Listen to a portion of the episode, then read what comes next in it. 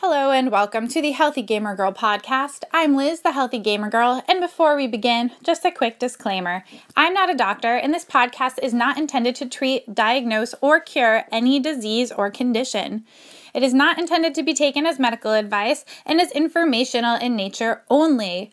For any medical advice or information, please talk to your doctor or primary care physician. All right, let's get on with the show. Hi, guys. Welcome back after a very long hiatus. I have just been so busy. First, I was writing a cookbook, then, I was editing the cookbook, and then, after it was published, I had to catch up on everything that I had been putting aside since starting the cookbook. So, really, after a year of cookbook related activities, I am back and recording podcasts and ready to jump into action.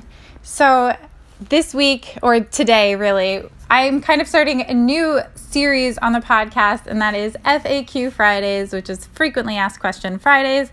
And today's question is going to be all about kombucha. So, really, can you drink kombucha on a ketogenic diet?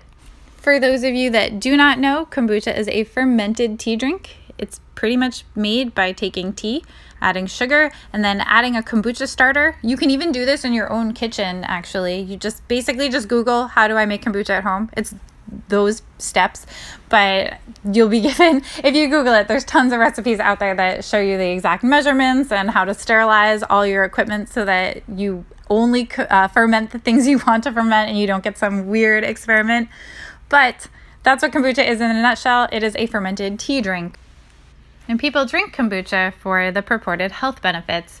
And those range from simple things like the fact that kombucha is fermented, so there are probiotics in kombucha, all the way down to kombucha has been shown to be protective against diabetes and to lower markers of heart disease, which are really crazy things that I would never have guessed, but there is actual scientific evidence and studies to back this up, and I will link them in the show notes.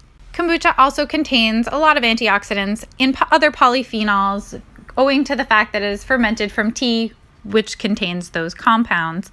So it's a pretty health forward beverage, we'll say the question of whether or not kombucha is keto friendly really comes into play when we talk about sugar. As I mentioned before, kombucha is a fermented beverage, and in order for fermenta- fermentation to occur, you need sugar.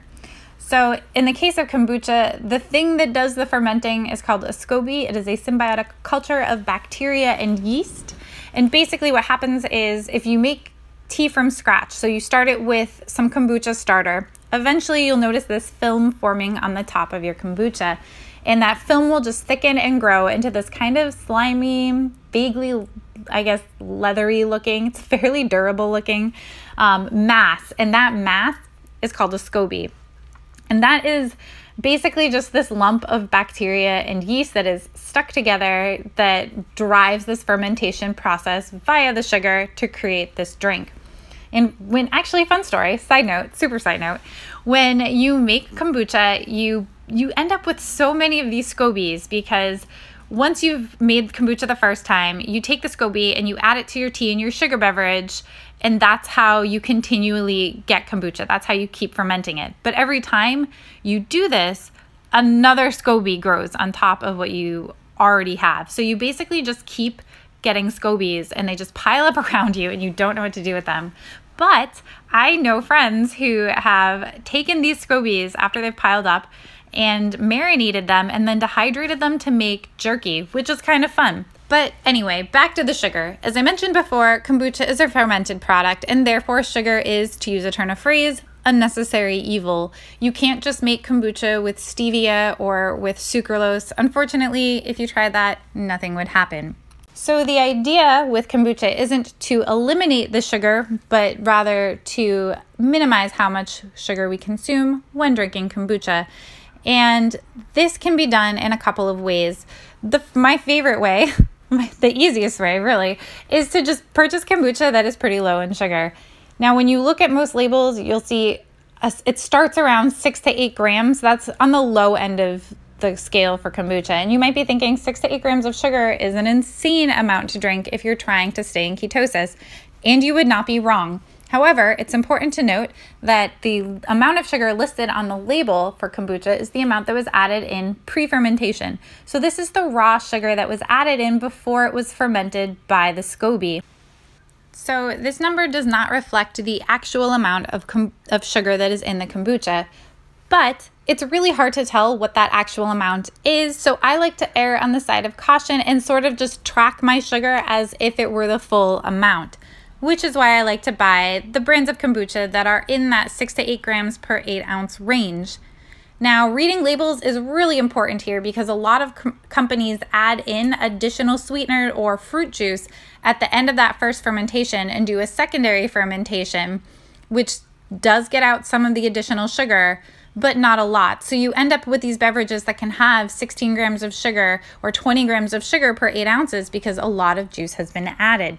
And those are the ones that I avoid because that's a lot of sugar, even if you take into account that not all of that sugar exists in the drink. The second way I like to reduce the amount of sugar in kombucha is just by drinking less of it, which sounds really straightforward. And you're probably thinking, why did I just listen to this whole podcast to hear that? But hear me out.